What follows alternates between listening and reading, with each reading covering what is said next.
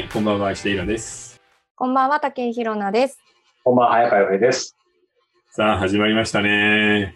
うん、今回は、えーはい、だいぶ前からちょっと楽しみにしていた、はい、このにさつをご紹介しましょう。はい、あのね、大前提として、最近、はい、あの、僕たち日本人ってものすごく硬いじゃないですか。はい、不倫とかっていうともう引きずり下ろして仕事とかできなくさせるし、なんか、えらくみんな真面目になってるんだけど、あれ果たして本当にそうだったのかな、うん、例えば、さんびゃくねんまえ、江戸時代どうだったんだろうかなということで、えー、ちょっと本を探してきました。ずん、ここににさつあります。江戸の下半身事情、えー、長井義雄さんという、えー、歴史小説家ですね。この人が書いた本と、えー、生から読む江戸時代、えー、沢山美香子さんという、こちらは大学の研究者の人です。で、あの、出ているのが、小電車と角川なので、まあ、こっちの方が学術的で、こっちは砕けて面白いというタイプなんですけど、どうだった？二人とも読んでもらったけど、目から鱗じゃなかった？いや、本当に、あの、なんだろう、その、いい意味で、ちょっと思、思った以上に、この性、性っていうのが、な、なんて言うんでしょうね。昔は僕、僕の解釈ですけど、なんかやっぱりもう、生死を分けるというか、生きることそのものだったんだなって感じを受けましたね。面白かったんですけど、まあ、うん、命がけだな、みたいな。面白かったよね。イルさんどうだった？いや、本当になんか自由奔放、うん、え、こんなことまで、こんなことまでっていうのが、うん、あのー、見て取れるのと、あと、なんだろう、結構意外だったのが、私なんか、ある意味、その、やっぱりその家の中が、こう薄っぺらいじゃないですか。だから隣同士の音が聞こえるみたいな話とかもあったんですけど、私なんかもっと気にしないのかと思ってました。逆に。あ、でも正直言って気にしない人は全く気にしてないと思う。どうなのかな。だって本当に薄いたきれとかさ、障子一枚しかないから、声なんていくらでも聞こえちゃうんだよね。そうそう。だある意味なんかそういうプレーだったのかなっていうのもなんかちょっと感じるぐらいのことだから。いや、面白いよね。面白かったですね、本当に。はい。だからなんだろうな、あのー、日本人にとって、この切実さとかさ、必死さがなんか可愛いなっていう感じはしたね。うんうんうん、確かに。ちなみにあの、これを今見ている人、最近あの、えっと、時代劇のドラマがないじゃないですか。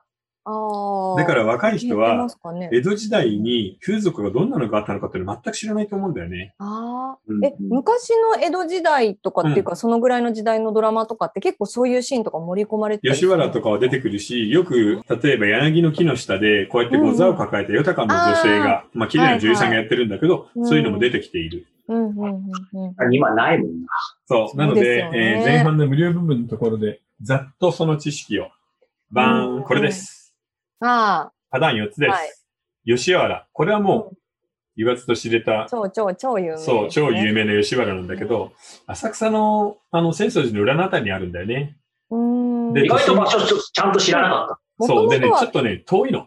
うんうん、格式は高いし、すごく施設も立派なんだけど、高くて遠い。で、公認、お上公認ね、江戸幕府公認のやつは吉原と、この宿場、宿場町があって、えー、品川と新宿と板橋と千住なんだよね。うんうん、江戸の場合は。東海道、中山道、えー、千住は日光街道だっけで、板橋が、忘れちゃった。新宿が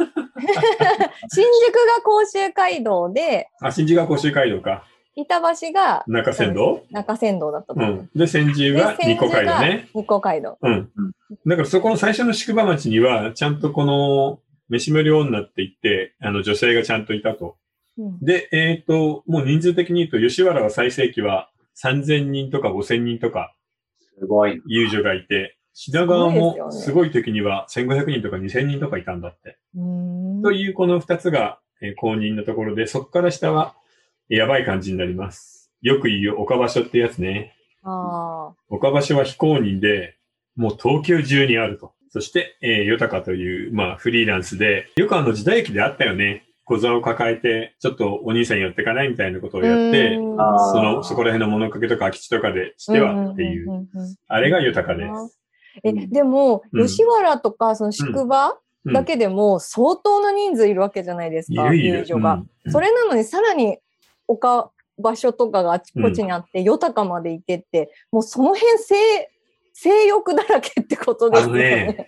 これはあのー、こっちの方にも書いてあったけど、夜テレビもない、スマホもない、カラオケない、飲み屋はあるけど、ちょっとお酒飲んだらほら、すぐ暗くなっちゃうから、ということで、うん、なんかあんまり楽しみがなかったみたいなんだよね。やることがない人って。ね、そう、うん。で、今みたいにまあ、少々ね、本とかも出てるんだけど、それほどたくさんはないし、ということでやることがないと、どうしても、ズズンっていう、下半身の方に行ってしまうっていうような感じだったみたいだね。なるほどな。でもそう考えたらすごいよね。吉原でさんぜんにん、ごせんにん、うん、ここでにせんにんずつしてはっせんにん、うん、もう軽くいちまんにん超えて、ここはさらにそれよりでかいからね、岡場所は。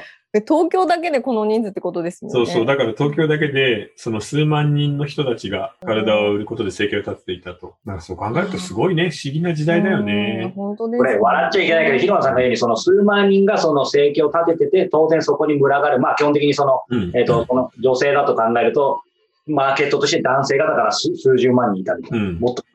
そうだね、数十万人はいたんじゃないかな。栄養の人たちが。うん。ただ、なんだろうな。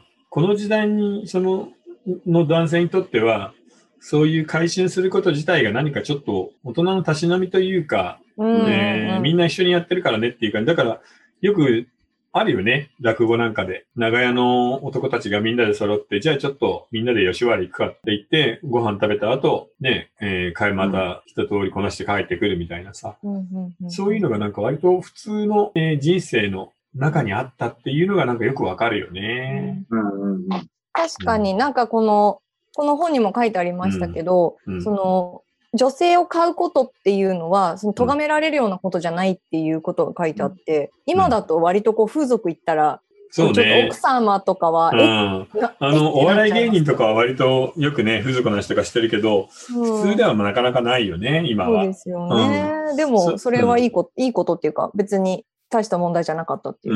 うん、それとなんかほら、あの本の中にもあったけど、吉原上がりで、例えば武家とか商人の奥さんになると、うんうん、吉原育ちだから洗練されているし、うん、いろんな芸事一般もできて気が利いてるから、うちの嫁はいいんだよっていう旦那の親がやばったりするっていうぐらい格式があった。で、ある意味今より偏見なくない？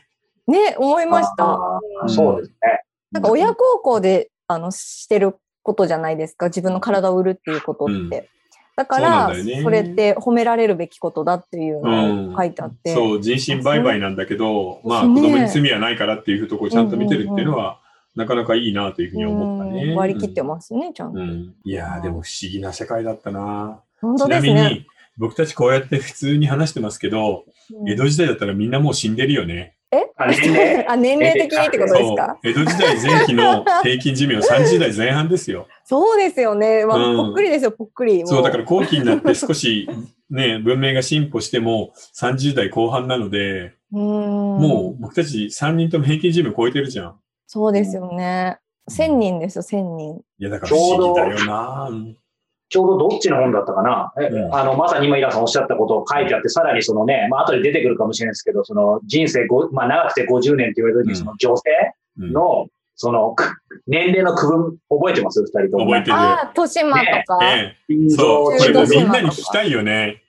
怒られるよ、これ。豊島っていくつだろうっていう。とでも豊島って最近聞かないですよね、うん、そうそう。もうね豊島とかはあの風天の虎さん以降聞いてない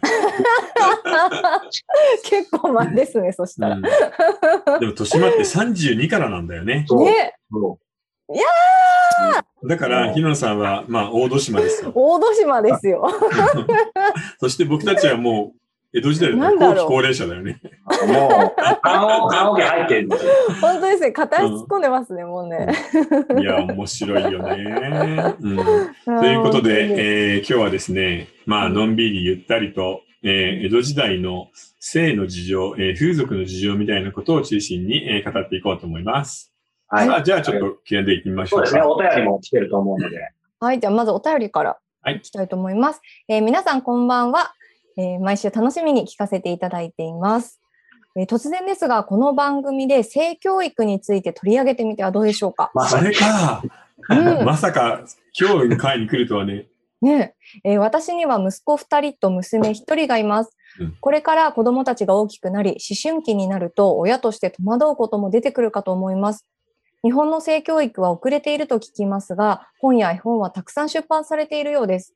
うん、私も一度講習会に参加したことがあるのですが、知らないことだらけでした。講習会で教わった自分の性器や顔や手足などと同じように見たり知ったり大切にすることで自分自身を認めることにつながるということにもなるほどなと思いました。ぜひ大人的な真面目で楽しい性教育の特集をしてほしいと思い、うん、メールさせていただきました。いかがでしょうか。なるほどね。いや、テーマとしては面白いんだけど、うんうん、僕たちがなんか本格的にちゃんと勉強しないといけないよね。そうですね。これ結構デリケートなというか、うん、もうね、テーマですよね、本当に。でも一時期さ、すごく、うん、あのフリーになってどんどん性が解放されていた時期にはもっと性教育をちゃんとオープンにするべきだっていうのがすごく強かったけど、うんうんうんうん、この不景気になってからにじゅうねんぐらい逆にどんどんどんどん抑え込んでいるよね。やっぱさっきの冒頭で言ったなんか全部固まってきたのありますよね。うん、あるある。安心するというか。そう。だからなんだろうな、そういう点に関しては今すごくみんなナーバスなので、もうちょっとなんか、あの、僕たちなりのスタンスをきちんと作ってからじゃないと取り上げにくいかもね。ただ、あの、うん、テーマとしては面白いので考えておきます。そうですね。うんうん、ぜひぜひ。はい。はい、ありがとうございます。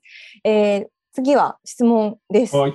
にじゅう代の女性からです、はい、いつも楽しく聞いています。ちなみに最近石田イラさんのエッセイを読み返してラストという小説を読みました、はい、自分は小説家になりたくて自分をモデルにした主人公を書いて通信講座を受けたらすごく嫌味に聞こえると否定されて傷ついたことがあります。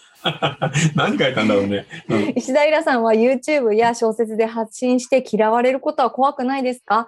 ちな、ちなみに私は石田イラさん大好きですということです。これはね、あのね、うん、みんなね嫌われるって思うでしょ、うんうん、あのね嫌いになるぐらいエネルギーをみんな向けないから大丈夫。好きな人は好きだけどずっと嫌いな人のことなんてそう覚えてらんないから、うん、でもこのすごく嫌味に聞こえるって自分の話ってどんなこと書いたんですかね。いや多分この人がなんか割と生活ものんびりして豊かで、うんうん、ハイセンスだったりすることを今書くとさ、うん、あ言われるじゃない、このハイソサイエティがみたいな、うん、そういう感じのやっかみに聞こえたんじゃないかな。なるほど。多分その小説講座の先生も小説講座でバイトしてるぐらいだからあんま小説の仕事とかなくて大変だな、ね、なんかまた原稿読んでるのに、うん、この作家志望なのにこんなに豊かに暮らしてみたいなことに対するやっかみじゃない、うんうんうん、でもこの小説家の講座、うんうん、っていうのがちょっといまいちよくわかんないんですけど、だからあのー、例えば元編集者とか現役の作家みたいな人が、あの講師になっていてそこでまあ書き方とかちょっとずつ教えてもらいながら半年にいっかいとか締め切りが来て自分作品を出して読んでもらって赤字を入れて帰ってくるみたいなパターンなんだと思う。そういうことか。今でも一番それがいいんじゃない？へー。あの本って今なかなか売れないんで、うん、小説家講座みたいなのが一番ビジネスとしてはいいかもしれないよ。出版で。そういうことか。音楽もそうじゃん。今音楽売れてないじゃん。うん、でも音楽学校は毎回ペイしてるんで毎年、うんうんうんうん、だから人の夢を食い物にするっていいよね、仕事として憧れるよ。本当ですね。抜け抜けとできるんであればさ結構な仕事ですよね。でもこういう講座ってだって、うん、人にアドバイスするだけの知識とか技術とかが詰まってるっていう、うんまあでもほら自分が書いたものって客観的に見られないっていうのがあるからね。ああそっかそっか。そうそれはもう誰でもダメ出しは誰でもできるので。ああでもダメ出しだったらね。嫌味ですかっていう書き方はその人ちょっと講師として良くないよね。そうですね。このアドバイスは嫌味ですかってのは自分に対する当てつけの嫌味だろっていう意味だから、ね、そういうふうな市場を持ち込み読み手ってダメじゃない確かに講座の先生としては。いや本当、うん、小説家講座の先生なのに言葉選び間違えてんじゃないのみたいな。うんまあでも正直言ってさあのー、僕もいくつか知ってるんだけどあんまりねおあんまりちゃんとしたとこ少ないから。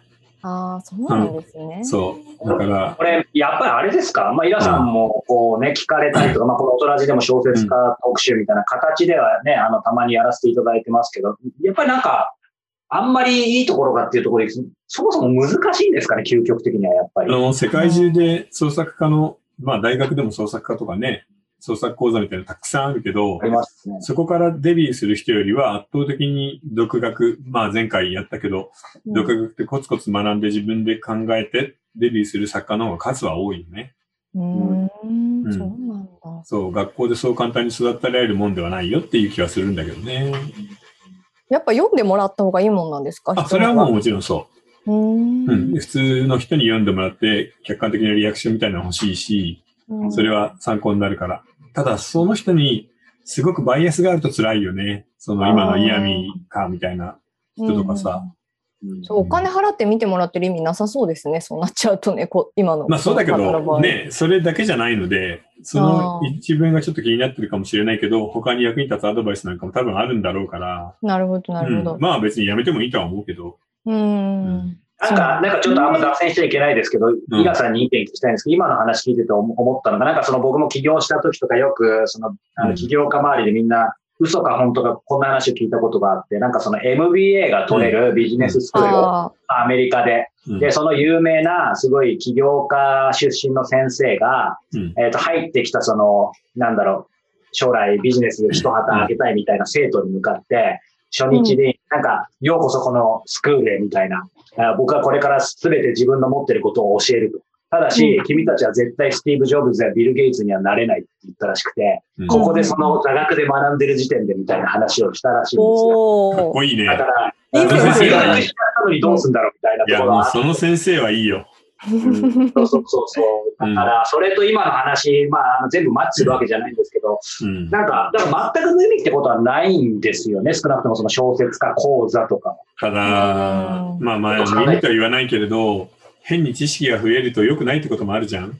うん。うん。スティーブ・ジョブズだって知識があってガレージでコンピューター作り始めたわけじゃないからね。そうなんですよね。うん。なので、そこそこでいいと思う。だから、小説講座行って、いろんな先生に話を聞いても、直すべきところは直せばいいけれど、これは嫌だなと思ったことは絶対アドバイスは受け入れちゃダメだよね。うん、何でも言うこと聞いてたらとんでもないダメな、あの、ものしか書けなくなるから。